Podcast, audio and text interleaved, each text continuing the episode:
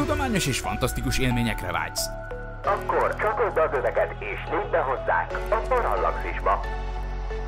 Üdvözlünk a Parallaxis univerzumban! Figyelem! A műsorban spoilerek bukkanhatnak fel. 12 éven aluliak számára nem ajánlott. Az MD Média bemutatja.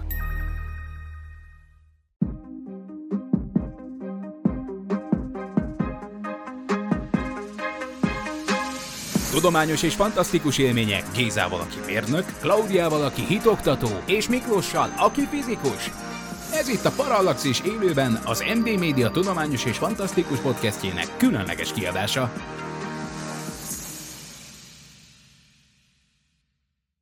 Jó estét kívánok, kedves hallgatóink! Történelmi pillanathoz érkezett ma este a Parallaxis, ugyanis élőben jelentkezünk, egy élő kísérleti podcast adásban vagyunk ma, és hát aztán szeretettel köszöntjük mindazokat, akik összegyűltek a Parallaxis YouTube csatornáján. Az én nevem Vince Miklós, aki ugye fizikus vagyok, és természetesen itt vannak elmaradhatatlan beszélgető társaink, például, hát kisorsolom, hogy kivel kezdjek, mondjuk Ivanics Rieger Klaudia, aki, mint tudhatjátok, a Bakonyi Csillagászati Egyesület alapító tagja, de hát emellett még földrajz és hitoktató, szóval ő aztán mindenhez ért. Szia, hallasz engem?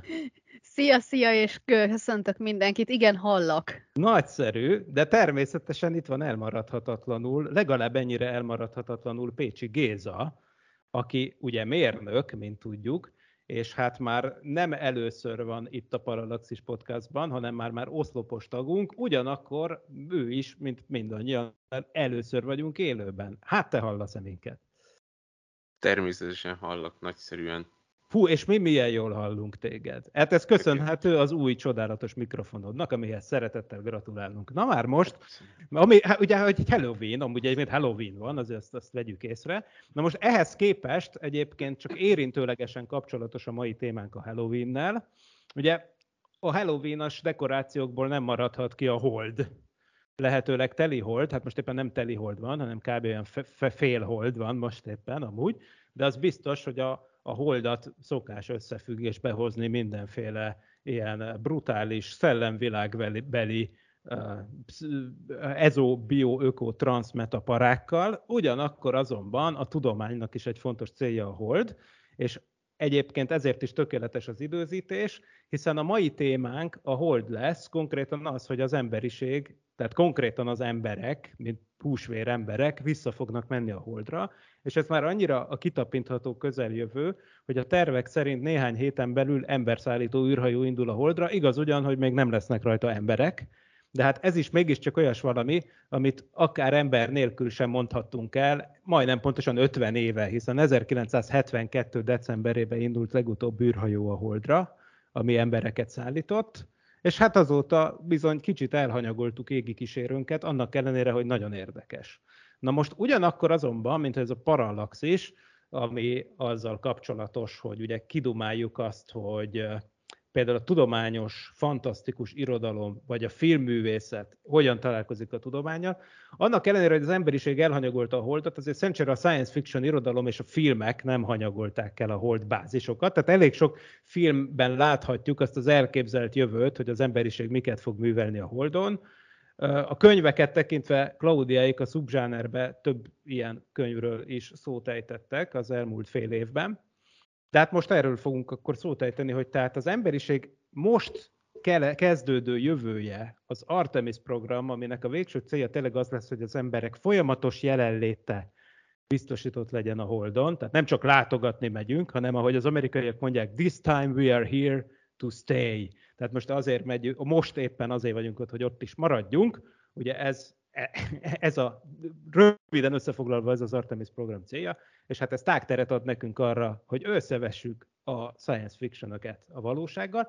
Mielőtt ebbe belecsapunk, azért még azt elmondanám mindenkinek, hogy persze, bár ugyan az egy élőadás, de utólag podcast formátumban is hallgatható lesz majd a szokásos podcast platformjainkon, és hát persze ez egy interaktív műsor, ugye? Ez fontos. Tehát azért vagyunk a YouTube-on, hogyha valakinek kommentje, kérdése, megjegyzése, hozzászólása van, az nyugodtan írja be oda, és erre megpróbálunk reagálni. És természetesen, mint ahogy ezt ilyenkor szokás, nem hagyhatom ki azt a lehetőséget se, hogy felhívjak mindenkit arra, hogy legyetek a patronálóink. Ugye a, pat, a Patreon keresztül lehet a Parallaxis univerzum tágulását ugye támogatni, patreon.com per parallaxis. Ugye például akik ott patronálóvá válnak, azok pre- premier előtt láthatják az epizódokat, meg mindenféle extra tartalmakhoz is hozzájuthatnak időről időre.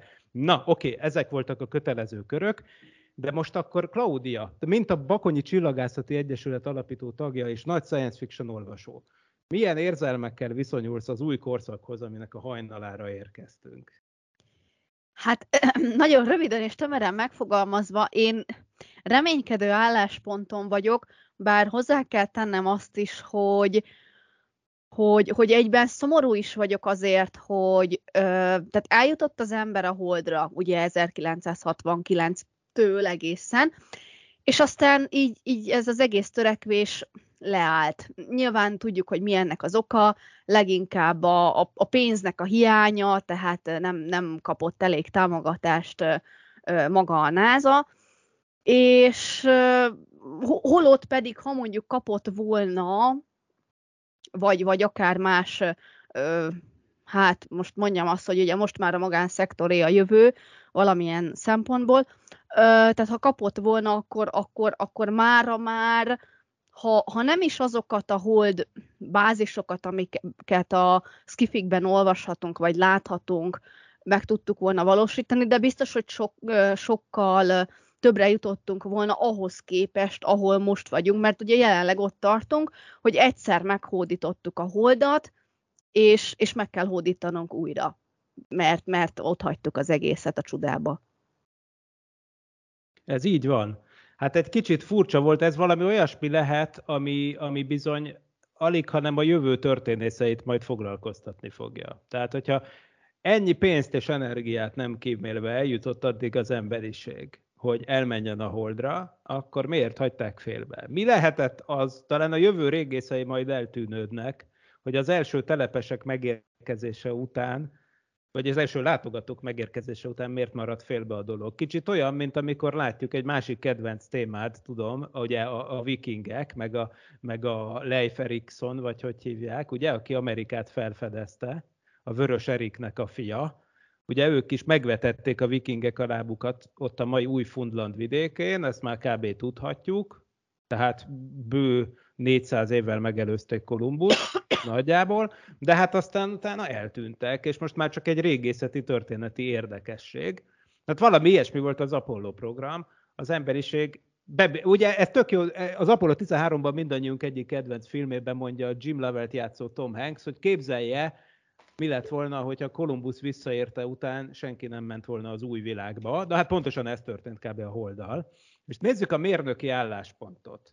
Mert itt van velünk Géza, aki ugye egy mérnök, de ráadásul olyan mérnök, aki gépjárművekkel is foglalkozik, és az biztos, hogy ha visszamegyünk a Holdra, akkor nem az lesz a feladat, hogy mint Armstrongék idejébe 30 méter sugarú környezetbe körbe totyogjunk, összeszedjünk 20 kiló kőzetet, aztán usgyi haza, hanem ott aztán óriási autókázásokra, meg mindenféle nagy területű felderítésekre lesz lehetőség. Szóval te, aki konkrétan egyébként terepjárók tervezésében veszel részt, ha ezt így jól gondolom. Igen, így van. Na, hát akkor, tehát igazából most jön el a ti időtök, ami a holdat illeti. Ezt kell, hogy mondjam. Mit gondolsz erről? Hát, hogy mondjam, én nem leszek ennyire pozitív, mint Claudia. Ajaj. Na. Hát, eh, én ezt egyszer egyik adásban kifejtettem, hogy ugye az ember azt gondol, meg szeret így kalandozgatni mindig, hogy de jó lenne, meg így lesz, meg ezt csináljuk, meg azt csináljuk. És azért, hát ahogy nézem ezt az Artemis programot is, azért vannak itt késések, itt, ahogy nézegetem, hogy meg 2020-ra itt már bázist kellett volna építeni, meg és a többi, és a többi. A késés az soha nem jó jel. Ezt így az autógyártásból is látom, hogyha valami késik, akkor az azért késik, mert vagy nem tudták tesztelni, tehát vagy valami teszt miatt késik, vagy ö, hát sok, sok ok miatt lehet, de, de soha nem jó jel. Ahogy mondtad is, igen, tehát itt, itt roverek fognak kelleni, mert ugye ott mozogni kell azért a holdon. És ez egy nagyon nagy kihívás, mert ugye azért nem összehasonlítható ez a dolog azon, amit a Földön csinálunk, mert ugye a Földön nagyon túlfejlesztettük már az autókat. Tehát egy normális autóba, itt, vagy hát egy, hogy mondjam, egy jelenlegi új autóban nagyon sok komputer dolgozik már együtt. Ez olyan szintű IT struktúra, amit egy másik égi testem, mondjuk a Holdon, ez elképzelhetetlen lenne. Tehát nem küldhetsz ki egy ilyet a Holdra, mert még a Földön is elromlik, és lehet, hogy nem uh-huh. tudják megcsinálni. Tehát a Holdon ennek nagyon kicsi az esélye, hogy működjön, ugye nem beszélve a kozmikus sugárzásról és a többi dolgokkal. Tehát összefoglalva, ez az, azért én, én még kicsit félek is az egésszel. Persze nagyon jó, hogy én most nagyon kíváncsi leszek, hogy milyen eredménnyel fog sikerülni ez a, ez a már emberek szállítására alkalmas járműnek a repülése. Viszont ez a többi dolog, tehát ez a módon való utazás, ott egy bázisépítés, és stb. stb. Ebben majd menjünk bele később, mert azért Főleg, hogy ezzel kapcsolatosak a kérdések is, mert jönnek bizony a kérdések, nagyon köszönjük mindenkinek, ebből is látszik, hogy valódi emberek, és nem uh, tajvani robotok követik az adást. Uh, például itt egyik törzs hallgatónk, Kis Dávid, aki például a holdi nyersanyag kitermelésnek az árapályra gyakorolt hatását kérdezi, vagy valahogy rendszerezzük a kérdéseket, hogy ne össze-vissza csoportosítsuk őket. Nagyon jó kérdés merült fel arról, hogy azzal kapcsolatban is, hogy mi a helyzet az Egyesült Államok vetétársaival, a hold meghódítása területén, hogy erről is majd ugye mondunk valamit. Nyilvánvaló, hogy a kínaiakra gondolhat a kérdező, mint első számú vetétárs, akik egyébként az oroszokkal együttműködve terveznek holdbázist kiépíteni. Uh, igaz, nekik más céldátumaik vannak, de uh, majd biztos, hogy róluk is szót kell ejtenünk. És a, viszont szerintem Géza, ez egy eléggé neked való technikai kérdés, amit Varga András tett föl. Ami pedig így szól, hogy szerintetek milyen lesz a holdjáró kereke. Ugye ne felejtsük el, és egyébként akkor utalok a szokolébresztő ide vonatkozó a Jó ég tudja hanyadik adására, aminek az volt a címe, hogy autókázás a Holdon, ezt is megtaláljátok egyébként, kedves hallgatók, például a Parallaxis uh, univerzum kezdő oldalán, a parallaxis.emtv.hu-n, vagy akár itt a, itt a YouTube-on, szokolébresztő.hu-n is. Na szóval az a kérdés, Ja, közben egyébként az Ádám megmondta a fülembe, csak rosszul hallottam, de valami száznál is többedik adás volt. Az biztos. Na, 123, 1, 2, 3, tehát az 123. adás a szokolébresztőnek. Ugye a holdautó, a már a holdat megjárt holdautó kerekéről szól többek közt, aminek a kifejlesztése egy magyar lelkén szárad. Ezt a magyart egyébként Pavlics Ferencnek hívják, aki nemrég ünnepelte a szerintem 90. körüli születésnapját, de és, és innen is e, jó egészséget kívánunk neki.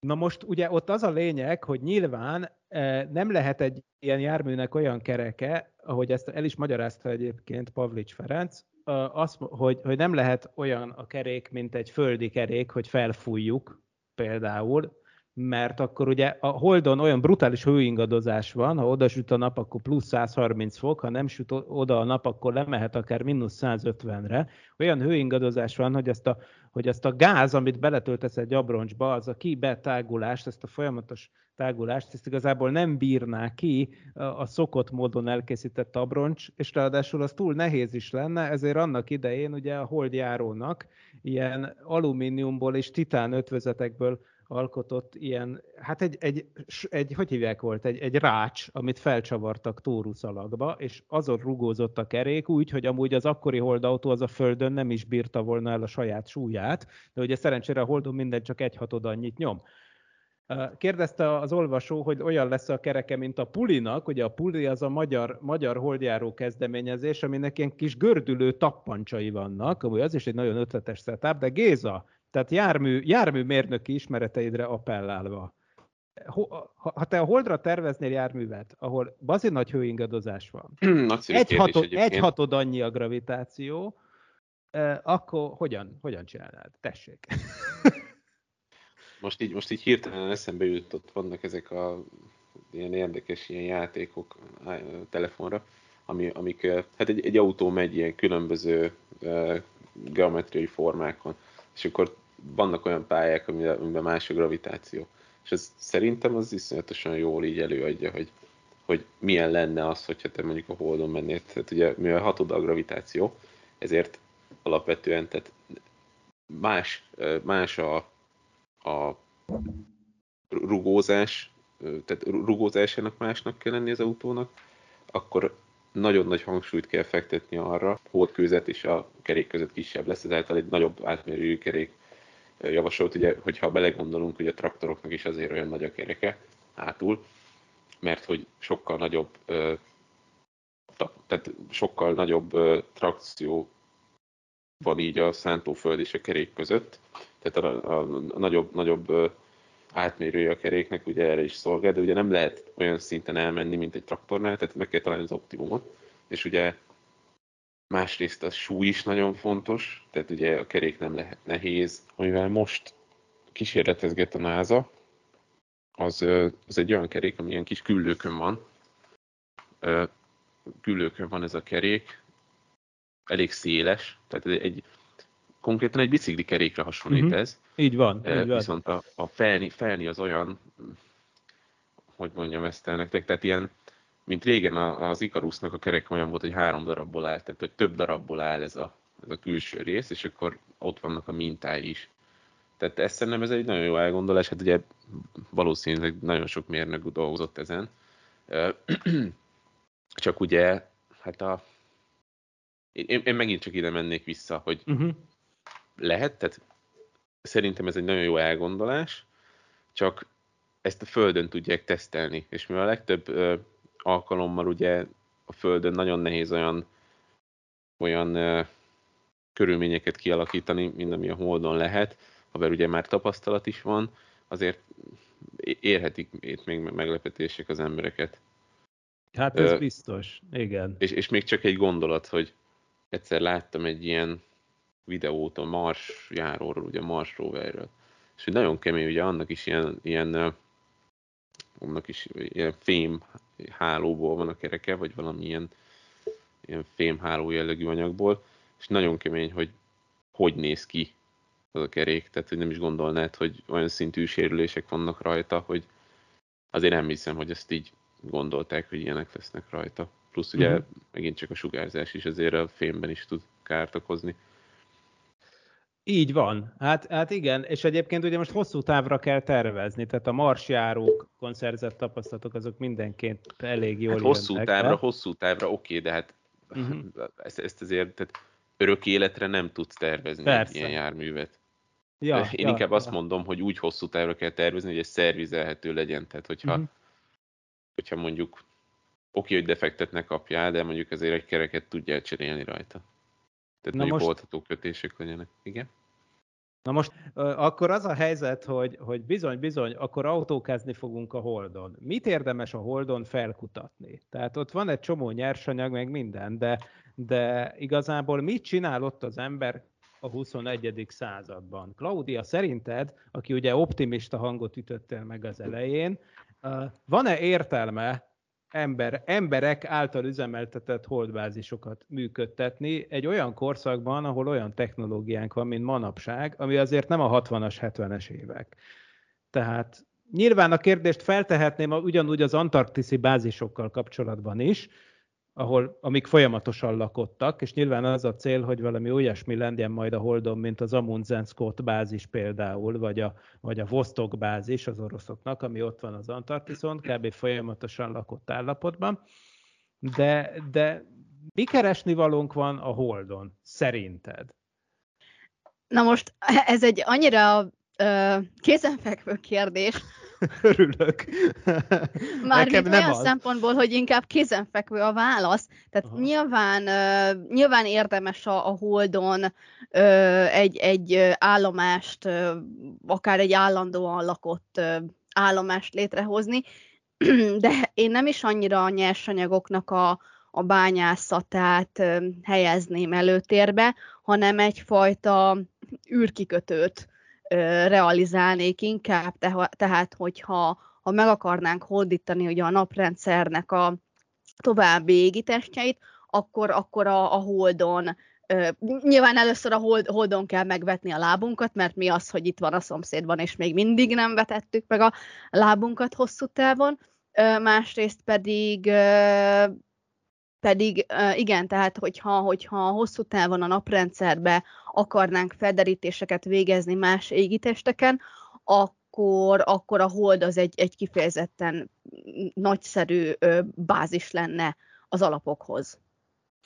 Jó, ez így van. Egyébként egy kicsit ehhez tartozik valami olyasmi, amit én korábban átküldtem, és akkor talán ha meg tudnánk mutatni ezt a képet, amit én most fényképeztem ki egy 1969-es prospektusból, ami az Egyesült Államok nagykövetsége adott ki többek között magyar nyelven is, aminek a címe az volt, hogy Ember a Holdon, tehát ezt az Apollo 11 repülése után adták ki, és én abból fényképeztem, szóval ez olyan is, de hát ez egészen csodálatos, ez a Hold, Hold városnak a látnoki tervei 1969-ből, hát itt mindenféle csuda dolog van, itt például az egészet egyébként nagyon jól mutatja, hogy az első dolog, amit észreveszünk ezen, hogy egyébként egészen döbbenetes, hogy ez kinéz, de, de ha megnézitek, akkor láthatjátok, hogy úgy van elképzelve, hogy ez a Hold város, ez eleve egy hegynek a belsejében van kiépítve. Ez természetesen nem hülyeség.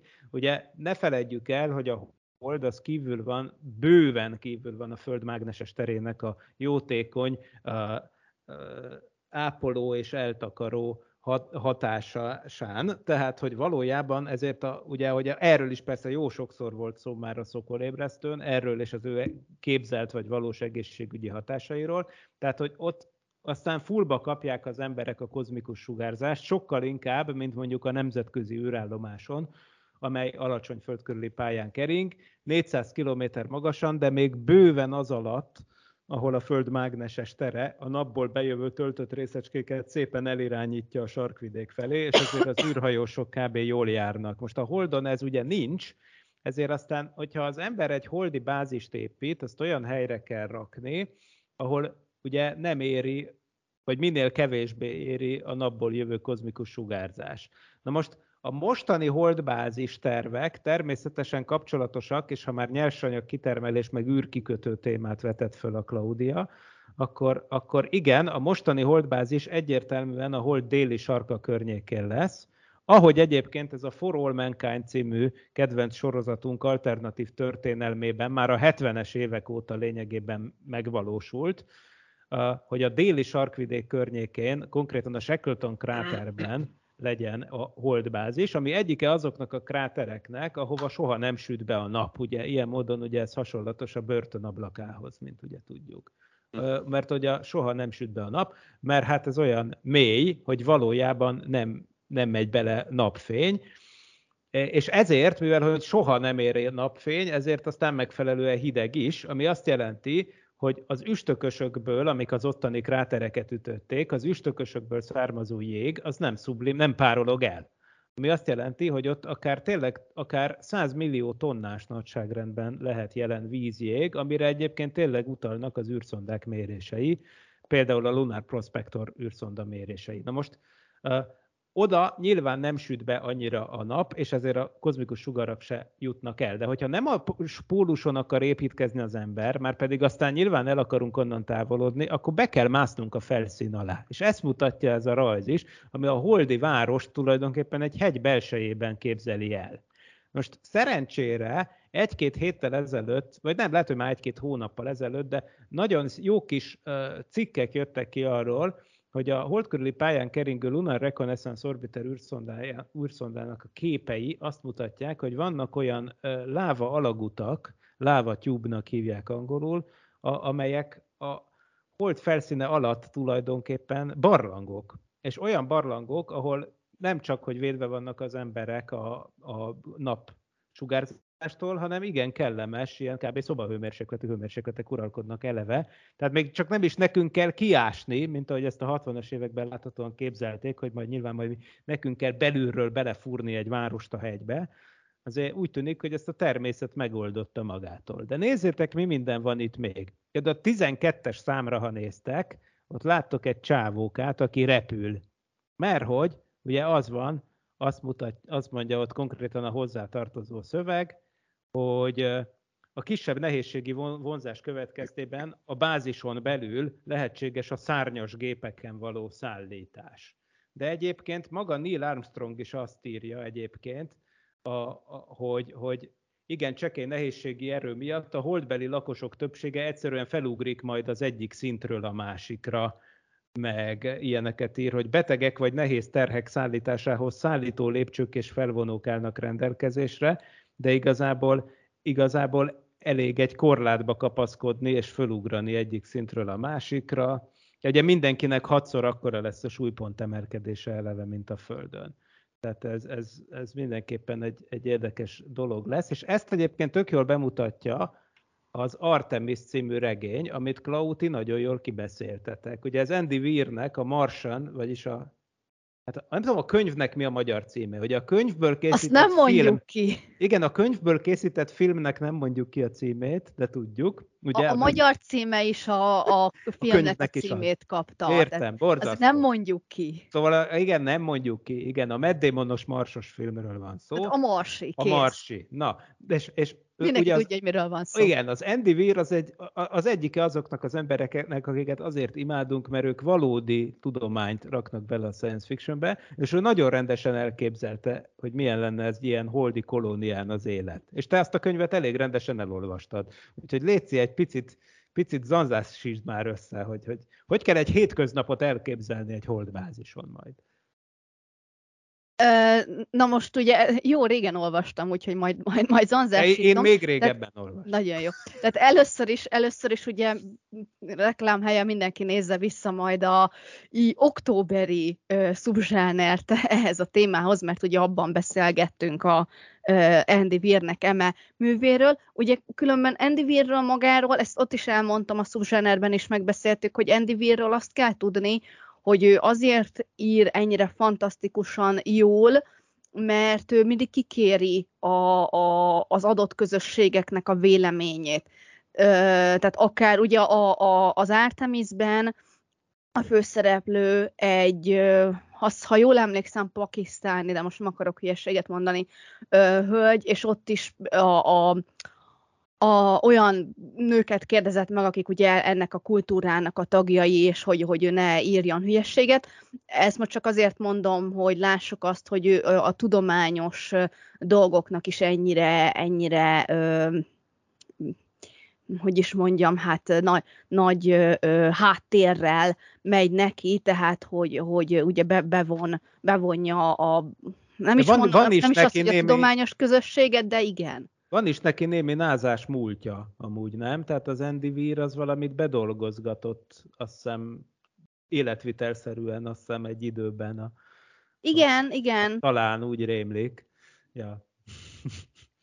De persze nem holdbázis tervezésben, szóval... Nem, nem holdbázis tervezésben, hozzáteszem, ettől függetlenül az Artemisben nagyon brilliánsan leírja magának a bázisnak a működését.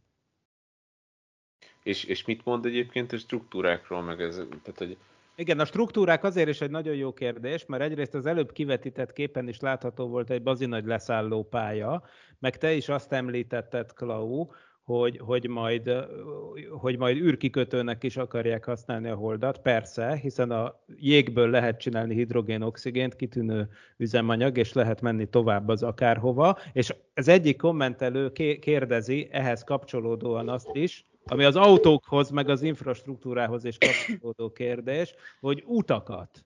Tehát, Na, hogy igen. terveznek-e utakat építeni Holdra, vagy nem az, hogy terveznek-e, mert nyilván mindenki minden tervez, hanem hogy szerintetek hülyesége. Na, szóval holdi infrastruktúrák, tessék. Na, igen, ezért is kérdeztem a Klaudiát, hogy struktúrák, mert ugye ezt, amit te is mutattad, ezt a Móriczka ábrát, mert nem tudom másnak hívni.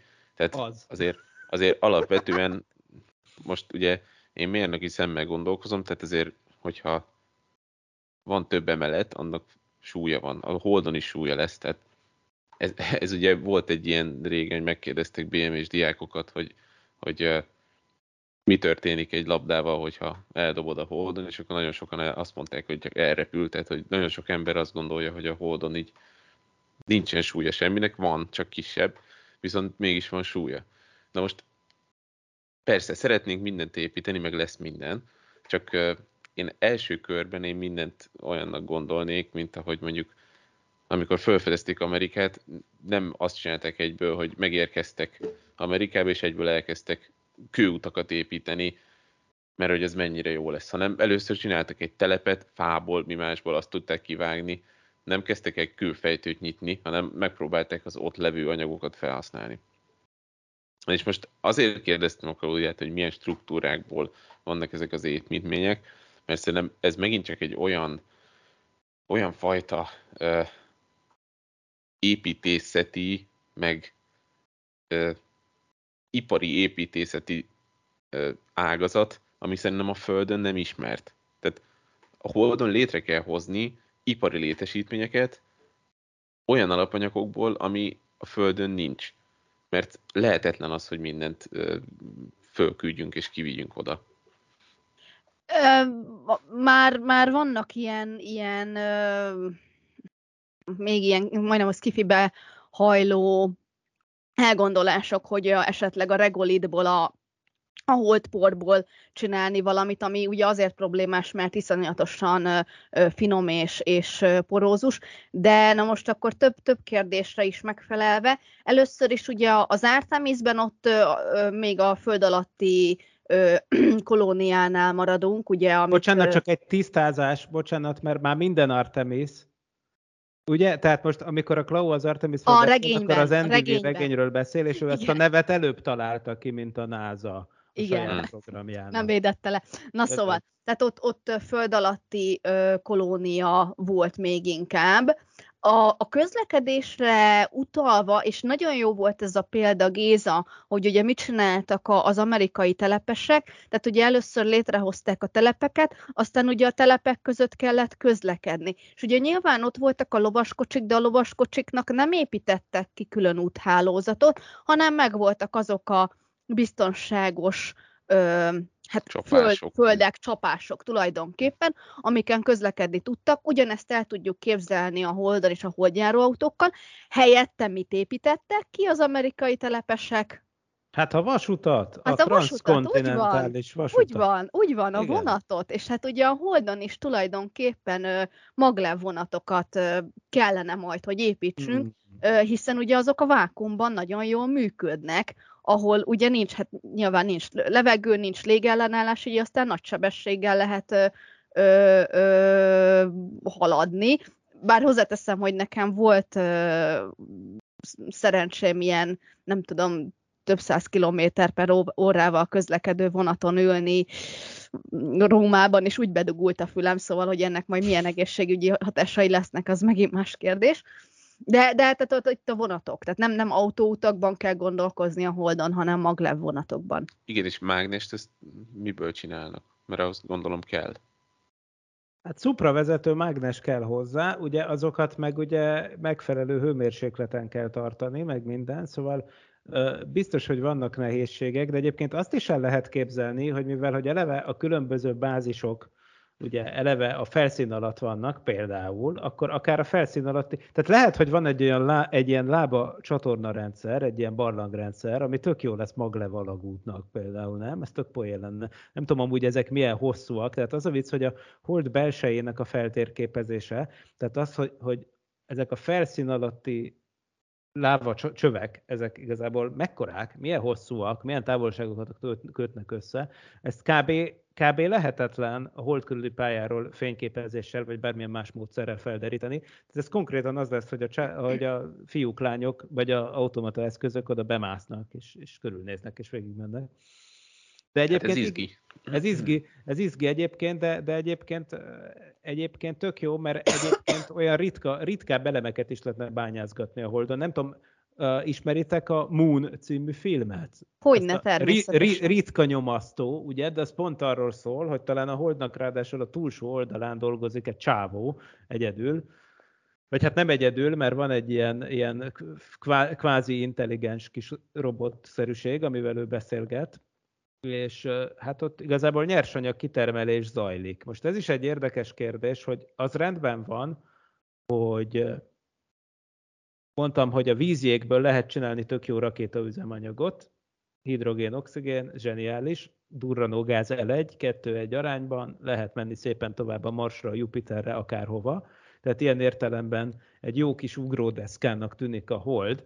De van-e olyan nyersanyag a holdon, amit például a Földön tudnánk hasznosítani, lehozni, mint hogy ez a film ez például ezt sugalja, és, és, és szerintem hát elképzelhető. Könny, könnyű fémek leginkább. Uh-huh. Hélium 3 például. Meg ugye a hélium 3, dolgot. igen. Így van, pontosan. És ez egyébként azért jött be, hogy egyébként ez a, ez a maglevhez, meg a szupravezető mágnes sztorihoz is igazából jól, jól jöhet. Tehát, hogy igazából a hélium 3, ugye az, az a helyzet, hogy, hogy a holdat ugye közvetlenül éri a napszél és ezért feldúsul, feldúsul például olyan héliumizotópokba a, a hold, amik egyébként ugye a föld, földre, ugye már a föld felszínre nem jutnak le, de egyébként jól tudjuk, hogy, hogy a, a, például amikor az Apollo 11 űrhajósai leszálltak a holdra, és kirakták azt a izét, uh, hogy hívják ezt?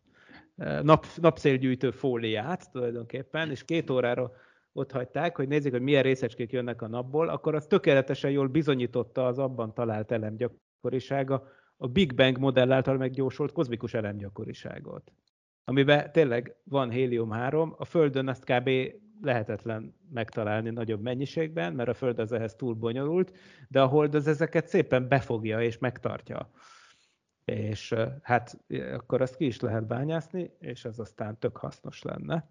Szóval persze ehhez egyébként lehet, hogy egyszerűbb a kisbolygókat szétszedni. És akkor felmerül a kérdés egy másik kapcsolat, hogy ha már a Holdra el tudunk menni, akkor a kisbolygó vezethez is lényegében tudunk menni. És akkor egy másik kapcsolódási pont, egy másik kedvenc filmsorozatunkhoz, ami az Expanse. Hm. Ugye azt ismeritek? Hogy Klau, Klau ismeri, de Géza, te is ismered az Expanse? Uh, hírből, igen. Jaj. Nem tudom, mennyire látszik itt mögöttem, lehet, hogy pont nem látszik annyira, de nekem itt a sarokban van egy Lego ö, Rosszinántém, egy mokkom, amit én, mokmodom, amit én jó magam építettem, de nem látszik. De nem baj, azért elhiggyétek nekem, hogy van. Uh-huh, uh-huh.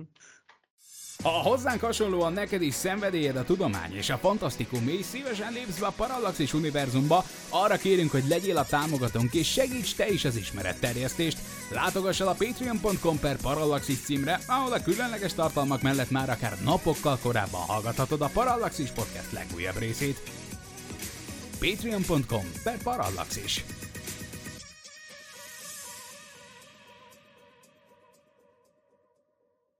2020-ban, vagyis két évvel ezelőtt el kellett volna, hogy érjük a holdlakók, a holdlakók száma el kellett, hogy érje a tízezer főt. Ugye? 2060-ra pedig egyszerűen csak ennyit mond a bolygók benépesítése. 2105 a világűrben élő emberek száma meghaladja a Föld lakosságának számát. És az a legcukibb, hogy azt is leírja, hogy 2175 találkozás földön kívüli civilizációval, mintha ez valami tervezhető dolog lenne. Szerintem 76-ba lesz amúgy. De tök jó, ez egy futurológus, tehát pénzt kap érte a csávó, hogy ilyeneket írja.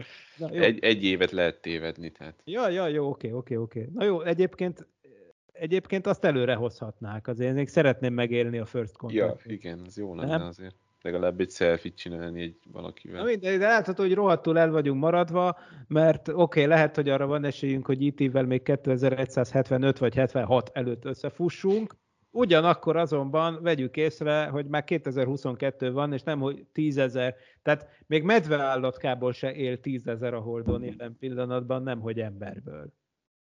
Ezt, és, azt és tudjátok, hogy erről hold, Holdon lehet, hogy elszaporítottunk medveállatkát? Igen, tudjuk. Igen, ne, nem mi voltunk. Nem mi voltunk, nem mi voltunk, nem mi voltunk, azok is az izraeliek voltak.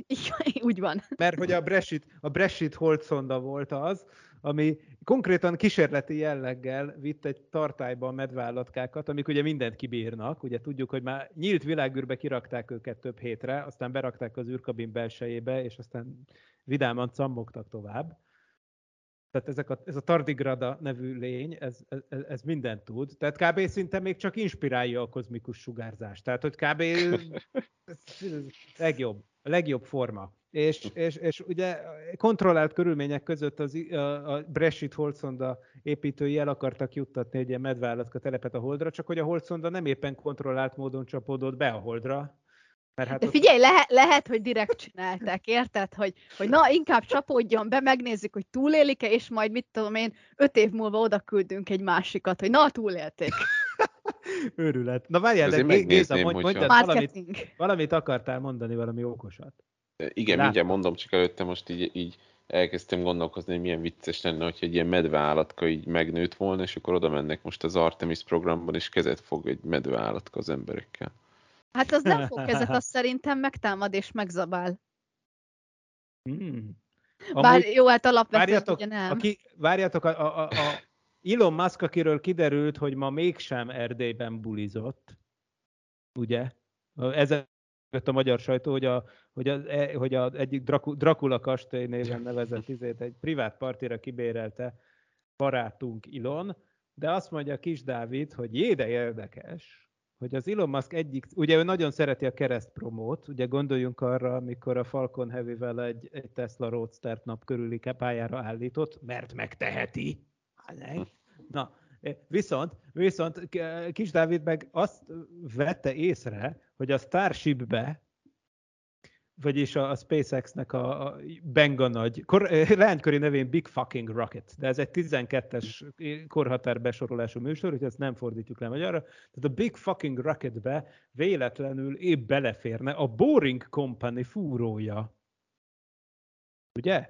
Mert, mert hogy ő ugye alagutakat is fúr az Elon Musk, hogy menjen benne a, izé, a hogy mondjátok már, hogy hívják? A, a a, a, a, a csudavonat, és nem jut eszembe. A, a maglev. Vagy Igen, maglev, maglev, maglev, de konkrétan a... Na, mindegy. Tehát a lényeg az, hogy, hogy ó, most ez már, ez már nagyon zavar engem, hogy ilyen alapszavak nem jutnak eszembe ezen késői órán, de, de tudjátok, mire gondoltam. Hyperloop, kösz! Igen, megkaptam a fülembe, hogy Hyperloop, igen, erre gondoltam. Szóval, Elon Musk véletlenül éppen befér a fúrópajzsa a legnagyobb rakétájába. Véletlen? Alig ha. Micsoda árukapcsolás. Mert ugye megbeszéltük, hogy a holdbázisok között lehetne közlekedni ilyen hyperloopokkal. Adva van a vákum, ugye? Adva van Elon, aki ráteszi az egyik cégének a termékét a másik cégének a termékére. Mi állíthatja meg az emberiséget? Tudom, egy kis ticás videó, vagy bármi, de... Na de ez, akkor, akkor most megragadom az alkalmat, hogy okosat kérdezzek. Tehát ugye beszélünk itt több tízezer emberről. Az ember ugye lélegzik. Hmm. Erre van koncepció, hogy, hogy hogy fogják ellátni megfelelő oxigén arányú légelegyel. Hát ott a leveg, ott, ott, a, ott a jég. Hát ugye az a mondás, hogy ugye ott van az a 100 millió tonnányi jég, ami ugye szétbontod elektrolízisen. Tehát ott, ott szétbontják, csinálnak hidrogént, Aha. oxigént. Ja, ja, ja, és és, akkor, és addig? És, és amíg... addig, addig, hát nézd, azért ugye kell nyilván, kell, nem kell nyilván utána küldeni ellátmányt, tehát az ISS is folyamatosan kapja a Földről az oxigénpalackokat, de hát az az állítás, hogyha már így napi rendszerességgel mennek a, a, a, a Starshipek, akkor az tehát, nem, tehát igazából nem kell egy teljes, tehát az nagyon, az szerintem is nagyon odébb van, hogy egy ön, önellátó, önfenntartó kolónia legyen.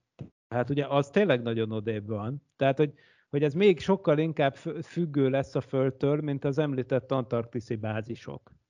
Tehát az tuti. Igen, igen, csak ugye, hogyha bázisban gondolkozunk, meg ugye ez az Artemis is alapbázis, ezzel azzal foglalkozik, akkor egy idő után szükség van kiszolgáló személyzetre, tehát azt nem várhatjuk el az, az, az űrhajósoktól, hogy majd ők fogják mondjuk a üzemzavarokat is elhárítani, meg mondjuk, hogyha ott lesz Tehát egy bázis, annak a, ott karbantartás is kell.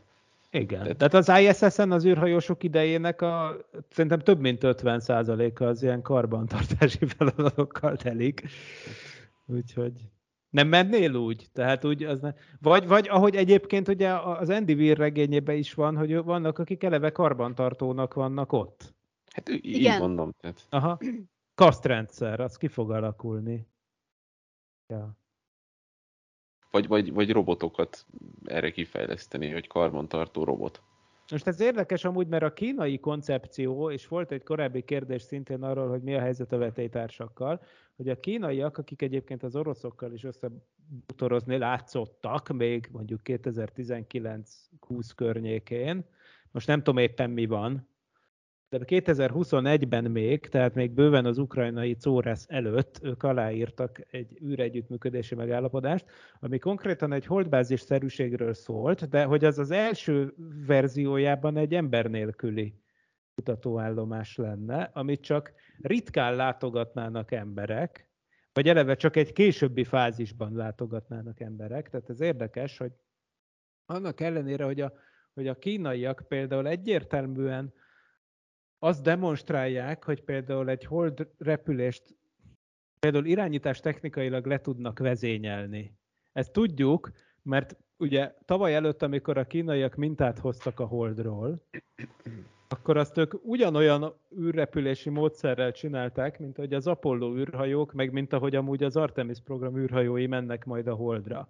Tehát, hogy elmegy egy űrszonda rendszer a Földről, Hold körüli pályára áll, egy részegység leszáll a holdra, begyűjti a mintát, a részegység felszáll hold körüli pályára, találkozik a másik felével az űrszondának, az az űrszonda másik fele az begyújtja a hajtóművét, és szépen hazajön a földre, és hazahozta a mintát. Most ezt a sztorit ismerjük, ugye az Apollo űrhajók így mentek el a holdra. Tehát a kínaiak bemutatták ezt ember nélkül, hogy oké, okay, hogy minden kisebb volt, mert az még nincs meg a rakétaerő, nyilván, de hogy úgy irányítás technikailag ezt az egész táncot, ezt így ők le tudják koordinálni. E, és ezt ők tudják, és, lá, és, és, és egyébként a hold, hold felszínéről direkt lehetne űrszondával mintát hozni, mint ahogy a ruszkik is úgy csinálták. Tehát a Luna program űrszondái, amik szintén hoztak mintát a hold felszínéről, azok egyszerűen csak fölszálltak a holdról, és hazajöttek a földre. Nem volt semmilyen bravúrozás űrrandevúval hold körüli pályán. Ezt a kínaiak is nyugodtan megtehették volna. Ők direkt azért választották ezt a küldetés profilt, szerintem tök egyértelmű, mert, mert le akarták tesztelni, meg be akarták mutatni, hogy ők ezt le tudják irányítani, ezt az egész dolgot. Tehát, tehát ők is nyilvánvalóan szeretnének embert küldeni a Holdra, néha ezt még hangoztatják is. Bár mostanában ők elsősorban ugye az űrállomásukkal vannak elfoglalva, aminek épp a minap ment föl egy, egy, az utolsó fontosabb kutatómodulja. Tehát lényegében a nagy kínai modulűrállomás az így már kész, készen van, hogyha odaér ez a modul rendben, és sikeresen összekapcsolódik. Szóval. Hát csak De gondolom, az... ilyen nagy kooperáció nem várható, hogy akkor a kínaiak segítenek, ők kiviszik a konyha modult, valaki más a living room modult, vagy ilyenek. Hm. Nem, most ugye egyrészt az a helyzet, hogy a, a kínaiak ugye az oroszokkal most még szorosabbra fűzték a kapcsolatot, másrészt ugye most a, a, a Long March, na ilyenkor sose tudom, hogy most ötnek mondjuk, vagy five-nak, tehát a Long March 5, tehát hosszú menetelés 5 rakétájukat fogják tesztelni az emberes küldetésekhez, amikre valószínűleg a 2030-as években kerül sor. Hm. Hát igen, az még egy kicsit ott talvós. Az egy... Egyébként érdekes, hogy a holdbázisukról egyébként az amerikaiak sem nagyon mondanak konkrét terveket, tehát azért, azért fantáziálgatunk mi torbaszájban ennyit, mert az Artemis program ugyan mondja azt, hogy hold, hold, hold, izé, de hogy igazából konkrétan a sztori az jelen pillanatban csak annyi, hogy egy meglehetősen beteg, de nagyon érdekes hold körüli pályán keringő űrállomás lesz ez a Lunar Gateway nevű szerkezet, és, és, és az lényegében egyfajta űrállomásként szolgál a holdra szállásokhoz. Tehát igazából, és egyébként az nemzetközi együttműködésbe készül, és arról meg is vannak már a szerződések a japánokkal, meg az európaiakkal, meg a kanadaiakkal.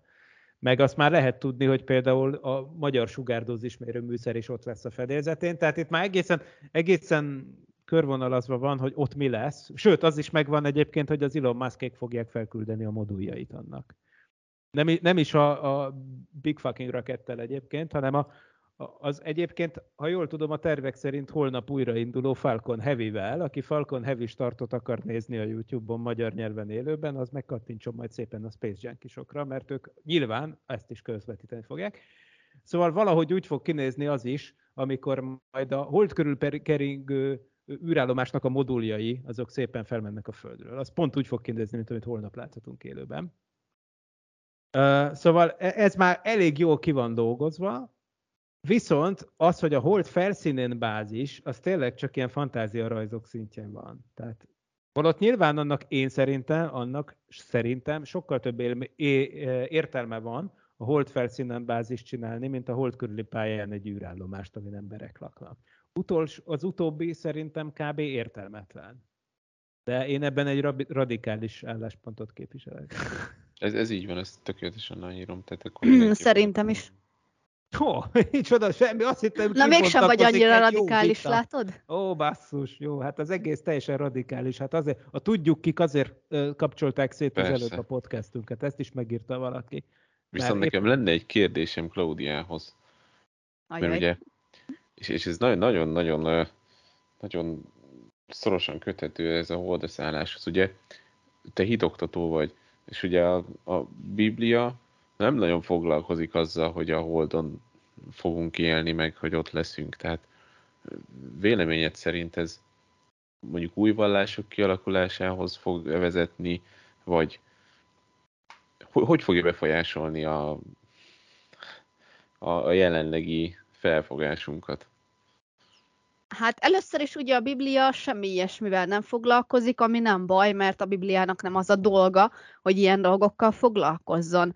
Ö, az, hogy ez, ez mennyire fogja befolyásolni vallásilag, tehát szerintem egyrészt biztos, hogy lesznek olyan felekezetek, vallások egy idő után, hogyha már a, a holdra biztonságos oda-vissza úttal lehet közlekedni, kvázi akár turisztikai célponttá is válik, tehát biztos lesznek olyan vallások, felekezetek, stb., ak, sőt, szerintem kb. az összes nagyobb vallás, akik majd szeretnék ott megvetni a, a lábukat. Az, hogy ez vezethet-e új vallás kialakulásához? Szerintem különben igen. Tehát, hogyha ha megnézzük, hogy gyakorlatilag mi, mi nem vezetett ahhoz gyakorlatilag bármilyen ö, ö, történelmi esemény, hatás, stb. Ö, ö, ha megnézzük a történelem során, akkor az, az mind valamilyen új vallás vagy új felekezet kialakulásához vezetett, illetve hogyha összevetjük a, az Apollo missziókkal, akkor ott is azt látjuk, hogy, hogy sok esetben az, a, az űrhajósok szemléletét, függetlenül attól, hogy vallásos volt-e vagy sem, és ha vallásos volt, akkor a vallási nézeteit is ö, mélyítette a, az ő űrutazások, tehát, tehát ö, visszatérve arra, hogy, hogy születhet-e új vallás a holdnak a meghódításával, szerintem simán. Amúgy egyébként visszatérve erre, hogy ugye Rusty Schweikart barátunkat, akivel azt hiszem a 71. Parallaxis podcastban beszélgettünk, ha jól, jól tévedek, de ez nem 51. vagy 51. tehát a tavalyi év vagy nyitóban beszélgettünk, repül az idő. Szóval, hogy ő mondta azt, hogy nekem, nem, nem, a, nem az adásban, amikor kérdeztem erről, hogy hát mi, mi van ezekkel, hogy egy csomóan ilyen, akik visszajöttek a, a Holdról, például Jim Irvin, uh, konkrétan, vagy a Charlie Duke, ezek az emberek, akik Holdcom pilóták voltak, például ők hivatásos hittérítőkké váltak utána, és full-time, full-time preacher. Uh, uh, és erre azt mondta Rusty egyébként, hogy aki szinte maga is egy Holdcom pilóta volt, ugye ő azt mondta, hogy igazából Szerinte az van, hogy mindenki még olyanabbá vált, mint amilyen volt. Tehát a, a holdutazás az igazából, és csak felerősítette ezeket a dolgokat. Tehát senki nem radikálisan változott meg olyan értelemben, hogy nem volt senkinél egy pálfordulat, hanem például aki eleve vallásos volt, az még vallásosabban jött vissza, aki például Ed Mitchell, aki meg az ilyen vonzódott az ilyen izé, táv ilyen Uri Geller féle dolgok iránt. Ugye ő csinálta például azt a cénderkártyás kísérletet titokban, hogy, hogy valaki a Földön gondolt valamilyen kártyára, és akkor ő gondolatátvitellelő látja-e, hogy melyik kártyára gondolt. Ugye a NASA erről nem is tudott. Tehát ő, ő például ebbe volt bele zúgva már előtte, és aztán még ilyen ebbé vált. Tehát amikor visszajött, akkor ő még, ő, ő még ilyen izé,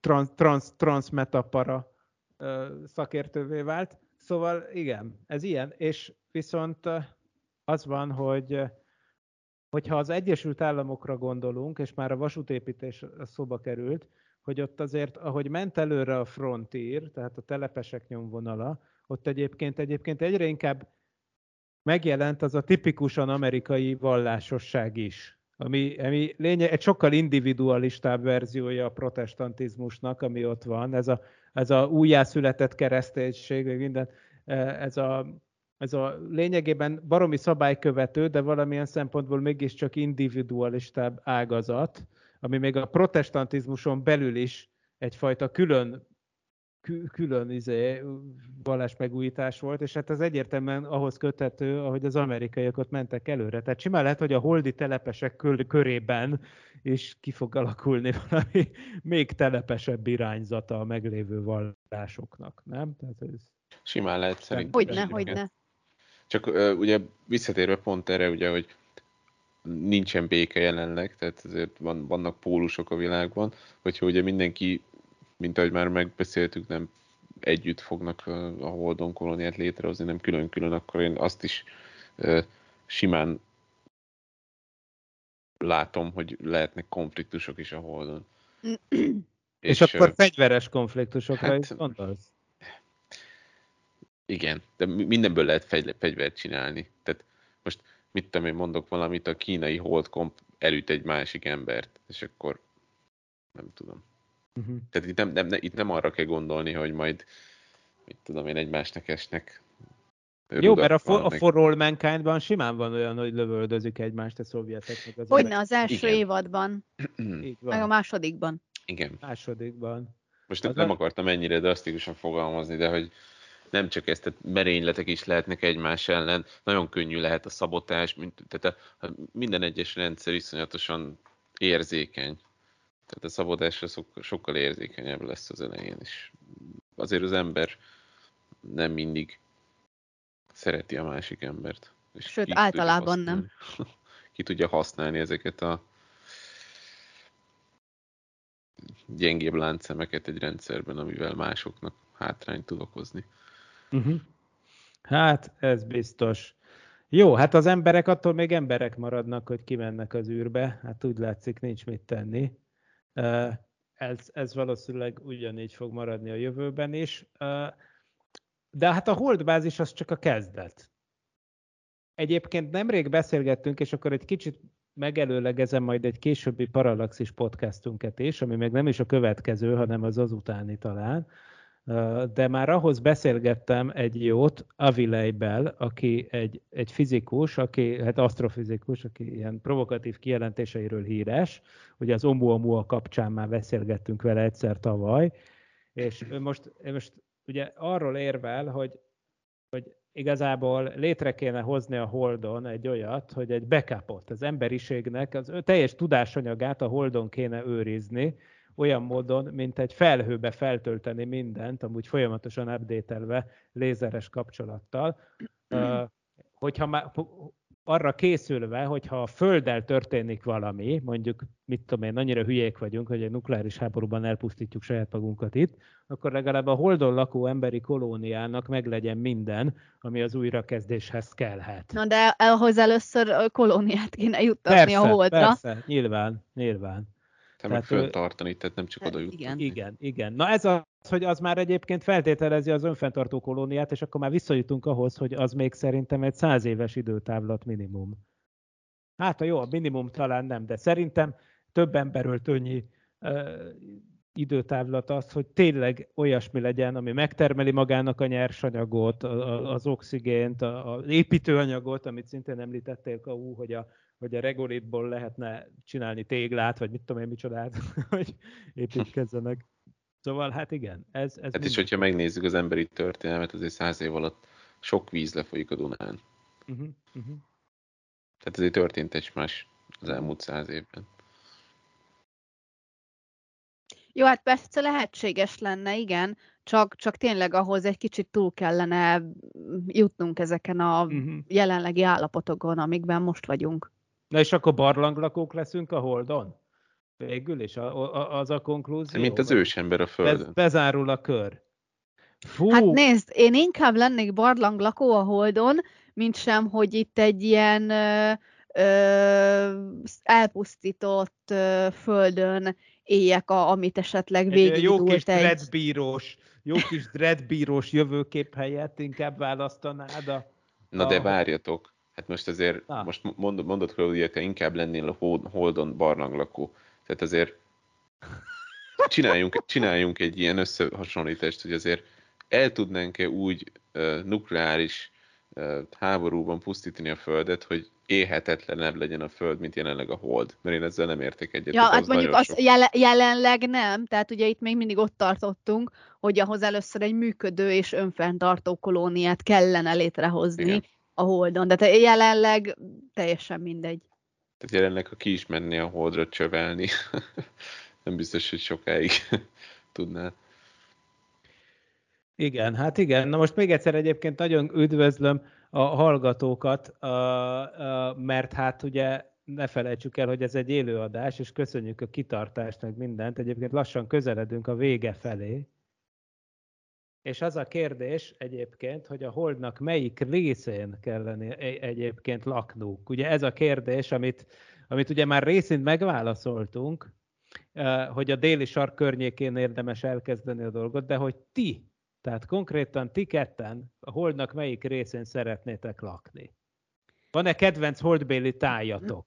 Mondjuk a Bakonyi Csillagászati Egyesület alapító tagjának, aki már 5000-szer megnézte a holdnak a különböző felszíni alakzatait, van-e olyan kedvenc tájképed, amit szívesen látnád a, az, látnál az ablakodból?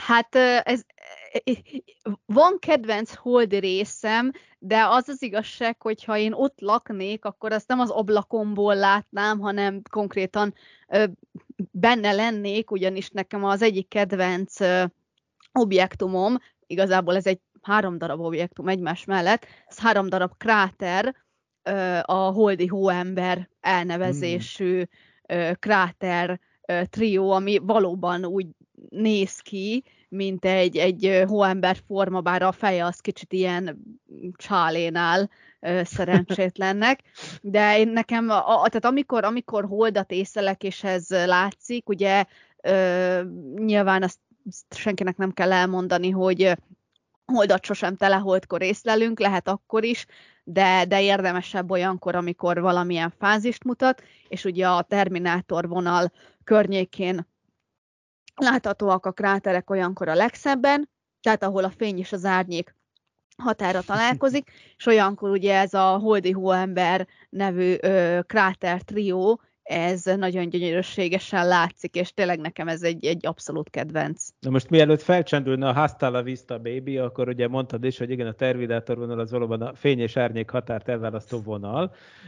Figyeljetek, kedves hallgatók, akik itt vagytok, azért ti is írjátok meg, hogy ti vajon hol laknátok inkább. Ti barlangban laknátok, vagy csak menő űrházakban, vagy ilyen izékben, ahol le- repkedhettek, mint hogy ezt lefestették a 60-as években, ilyen izé, siklóernyőkkel repkedős óriási gigapolisban. És Géza, közben mondja te is, hogy te, neked mi lenne a kedvenc holdi tartó. Tehát az az igazság, hogy holdrajzban nem vagyok annyira jó. Én, én bízom az, az emberiségben, hogy, hogy ez nagyon jó lesz ez a kráter nekünk, bár azért ugye, nem tudom, én, én tartok ettől. Tehát, hogy oké, okay, hogy azt mondják a műszerek, hogy nagyon sok benne jég, meg minden, de azért nem tudom, lehet, hogy meglepődnénk, hogyha oda mennénk, és bemennénk, és meglátnánk, hogy mi van benne. Mert ugye ez, ez például nagyon jól bemutatja ez a For All Mankind, hogy leereszkednek, és akkor is, wow, tényleg ott van a sok És te- és mennyire jó. Claudia nem csak földrajztanár, hanem a, hold, a holdrajznak is, a holdi, holdi geográfiának is nagy ismerője. Amúgy nekem a kedvenc holdi objektumom, ami az észlelést illeti, az a Rupes recta nevű valami, ami ugye az egyenes fal. Tehát ez nem tudom, van, van a holdon egy ilyen bigyó. Ó, mondok én ennél jobbat. és a Palus azért megnézném közelről. Az, Az mi? Palus Putredinis, nem Aha. tudjátok? Hát, Latinul tudnám. egyikötök se tanult? Hát az kérem szépen, ugye a, a, a, a, hát ez, ez egy ugye mocsár, de ez csak annyiban mocsár, mint, ami, mint amennyiben a, a, a A Máre tenger, ugye Márének, igen, tehát igen. tengernek nevezzük, ugye ez a rothadás mocsara, ez a Palus Putredinis, a Putredinis a putri szavunkban Ah. köszön vissza, és Hm. ugye ez lenne maga a rothadás. A rothadás mocsara, így van. Így van. Érdekes, vicces felszín alakzatok vannak a Holdon. Tök vicces, hogy onnantól kezdve, hogy Galilei véletlenül tengereknek képzelte ezeket, onnantól egy elharapózott ez, és, és elkezdtek így nevezni a dolgokat. Nekem az a kedvenc, amikor ugye mindig az emberek arcokat látnak, és akkor van ilyen alien arc a Holdon. Én ott szeretnék élni. Na, a, a Nagy Ferenc egyébként ő, ő azt mondja, hogy ő bizony inkább a barlangot választja a sugárzások miatt. Hát? Amúgy nyilván, hogyha most nem a kedvenc helyünket kellene mondani, mert ugye itt, itt két irányba mehetett el a dolog, tehát vagy Aha. a kedvenc helyedet mondod, vagy, vagy egy olyat, ami ja, reális, és ha reálisan kell választani, akkor abszolút egy, egy, egy lávacsőbe kellene. Lávacső. Jó van, csőlakók a Holdon. Na figyeljetek, kedves csőlakók a Holdon, hát az a helyzet, hogy, hogy, hogy záró gondolatok felé tartunk. Mert minden technik, ugye, hát mi még nem tudunk a Holdról közvetíteni, az világos, hogy Budapestről is alig megy, de azért elég kitartóan és ügyesen végigmanővereztük ezt a történetet, és ne higgyétek egyébként, hogy az Artemis program az nem ugyanilyen lesz, vagy hát látjuk, hogy Elon Musk is hányszor felrobbantott már mindent, hát ebből tanul az emberiség, ebből tanul a Parallaxis univerzum is, tehát igen. Ahhoz képest szerintem elég jól végigmentünk. Záró gondolatokat legyetek kedvesek megosztani velünk a hold, a holdbeli jövőnkkel kapcsolatban. És ez ugyanúgy vonatkozik egyébként a hallgatókra is, de elsősorban rátok. Most akkor pénzfeldobásos alapon Géza téged kérdezlek, hogy... Hát megint csak nem leszek nagyon vidám, tehát az első pár év szörnyű lesz. Ha! Ez... Jó. Lásd amerikai telepesek. Nem. nem, nem, amerikai, nem ígérhetsz mást, mint vért, könnyet és szenvedést? Igen, tehát azért amerikai telepesek... Vérverítéket és könnyeket. Azt, azt, azt. Igen, ők, ők kimentek a, az erdőbe, volt víz a forrásból. Tehát azért kannibalizmushoz kellett folyamodniuk, kérem szépen. Oh dear. Hát jó, e, oké, ez, ez, azt, azt hát, hiszem, ennél azért már jobbak az, azért remélem legalább lemúzsiát visznek magukkal. Meg, ja, egyébként hát, Kis Dávid kérdezett valamit, hogy igen, igen, igen, egy hold kráterbe terveznek rádiótávcsövet, ez azért nagyon jó, mert egyrészt a hold túlsó, egyébként ez egy régi terv, a 90-es évek óta merült fel először, a hold túloldalán rádiócsönd van, mert a rádiótávcsövekkel az a legnagyobb baj most már, hogy a, nem, csak, nem csak ugye vizuális fényszennyezés van, amiről a Bakonyi Csillagászati Egyesület osztopos tagjai sokat tudnának mesélni, hanem hogy a rádiótartományban is persze szennyezzük az eget, ami azt jelenti, hogy generáljuk magunk körül a rádió zajt. Most ez is biztos kiszivárog a világűrbe ez a sok baromság, amit most mondunk. Ez is csak zavarni fogja a, a, izét, a, a, a rádiócsillagászokat, úgyhogy a rádiócsillagászok kénytelenek elmenni a hold túloldalára, vagyis ez egy jó ötlet, mert a hol túlsó oldal az mindig azért túlsó, mert az mindig a Földdel ellentétes irányba van, tehát a Földről jövő rádiózajtól jól védve van, és ráadásul ott a közepén, egyébként pont azon a régiónban, ahol mi a magyar Kármán Tódorról elnevezett von Kármán kráter környékén helyezkedik el egy olyan kráter, aminek az alakja kb. ideális ahhoz, hogy ott legyen egy bazinagy rádiótávcső, mert maga a kráter alakja egy kb. eléggé tökéletes parabola tányér, tehát kis módosításokkal, úgymond könnyen át lehet valami olyasmivé alakítani, mint amilyen a megboldogult emlékű Arecibo-i rádiótávcső volt, csak még sokkal nagyobb. Tehát itt valamilyen 10 kilométeres nagyságrendű átmérőjű kis krátert kell gondolni. Azért az elég pöpec lenne, tehát ez nem egy rossz ötlet, és bizony-bizony ez újra és újra előkerül. Nem tartjuk szerintem hülyeségnek, csak hogy Kis Dávid kérdésére válaszoljunk. Na de Klau, akkor a holdal kapcsolatos intelmeid az emberiség számára. Tessék! Én egy kicsit, akkor én, én hadd képviseljem az optimista vonalat. Légy szíves. Én, hát mondjuk azt, hogy reménykedem abban, hogy már az én életemben eljutunk odáig, hogy legalább egy állandó holdbázis alapjait létrehozzuk a holdon. Uh-huh. Én szerintem ez egy, ez, egy, ez egy kellőképpen szerény, és éppen ezért talán realista elképzelés. De azért, Igen, azért, azért, azért hosszú életet kívánunk. Azért mindenképp összejöhessen.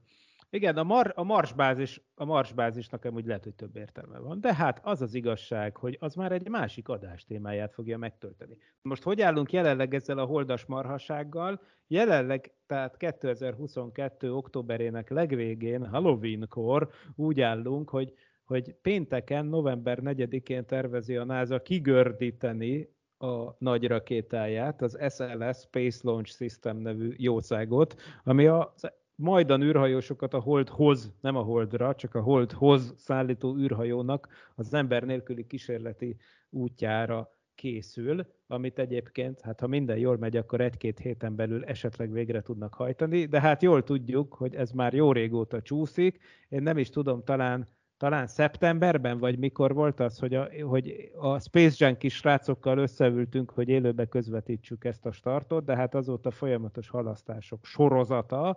Legutóbb például ugye Floridáról lévén szó, egy, egy hurrikán, az ilyen nevű hurrikán áldásos tevékenysége miatt kellett visszavontatni a szerelőcsarnokba ezt a nagy dögöt, de szivárok belőle a hidrogén, meg minden baja van, szóval igen, hát nem indul egyszerűen ez a történet. Jó, tehát jól ez jól rímel arra, amit a Géza mondott az előbb, hogy minden kezdet nehéz. Ami... Tényleg, de én, én nem akarok negatív lenni, csak, csak e, valljuk be, valljuk be, hogy le, lehet, tehát biztos nagyon jó lesz meg minden, de az eleje az azért nem lesz uh-huh.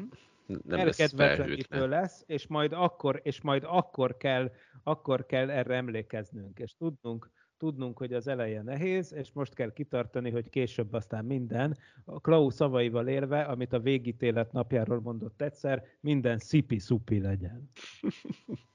Igen.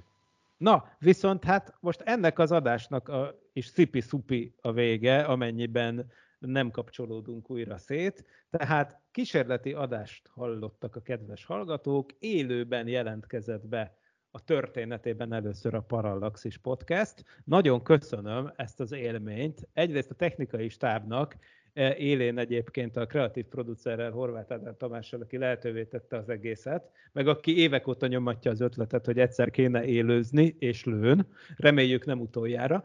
És persze nektek is, kedves Géza és Klaudia, hogy itt voltatok velünk, tehát Pécsi Géza és Ivanics Riger Klaudia, jó magam pedig Vince Miklós voltam, és persze nagyon hálásan köszönjük a kitartó hallgatóságnak és kommentelő társaságnak, akik, akik tök jó kérdésekkel emelték az est fényét.